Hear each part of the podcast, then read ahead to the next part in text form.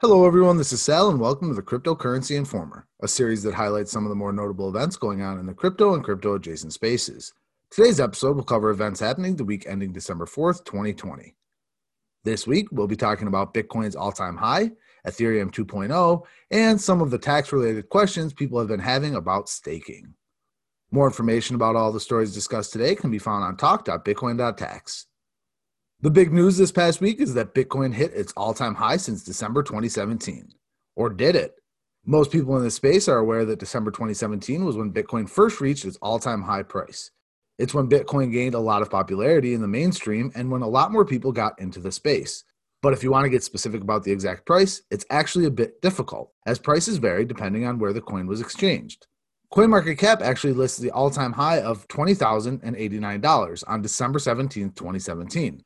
Coindesk has a graphic showing the all time high of Bitcoin in December 2017 from three major exchanges, and they all have different values. Their own price index, known as the Coindesk Bitcoin Price Index, lists the December 2017 all time high as $19,783. So, depending on how you look at it, Bitcoin may or may not have reached and exceeded its all time high this week. However, much of the community did indeed celebrate on Monday when Bitcoin reached $19,850, according to the Coindesk Index.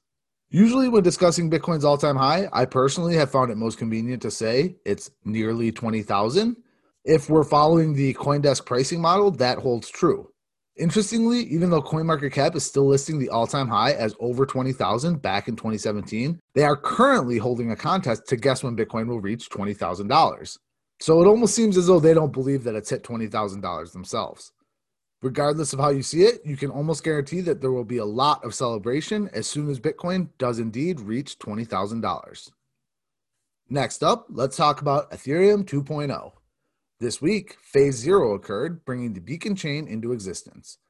The first major change that the Beacon chain will bring is the transition from using a proof of work consensus to a proof of stake consensus, which will effectively replace mining. Proof of stake, like proof of work, is a consensus mechanism. The specific proof of work consensus model that is being used in the beacon chain is called Casper. Instead of miners utilizing the energy of their mining rigs to create and validate blocks, ETH 2.0 will utilize validators, who are participants in the network who have staked at least 32 ETH, to propose and vote on the creation of blocks. A validator is chosen pseudo randomly or randomly to create or propose a block. Blocks are validated once a specific number of validators have stated that they've seen the block. Validators who propose a block and validators who then confirm they have seen the proposed block are rewarded ETH for their work, either in terms of network fees or a predetermined network issuance.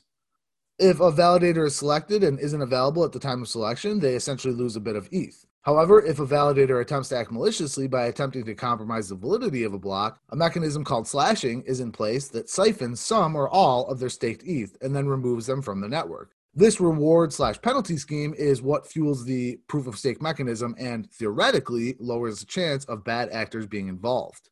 It's also meant to make the barrier of entry into being a part of this mechanism a little less lofty than it is with proof of work.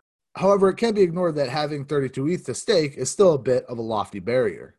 You can go to launchpad.ethereum.org to get more details about the process of becoming a validator and to start staking. With the launch of the Beacon chain, many crypto users are asking about the related tax implications. Currently, the two main questions people are asking are how are my staking rewards taxed? And will the future of ETH to ETH2 transition be a taxable event?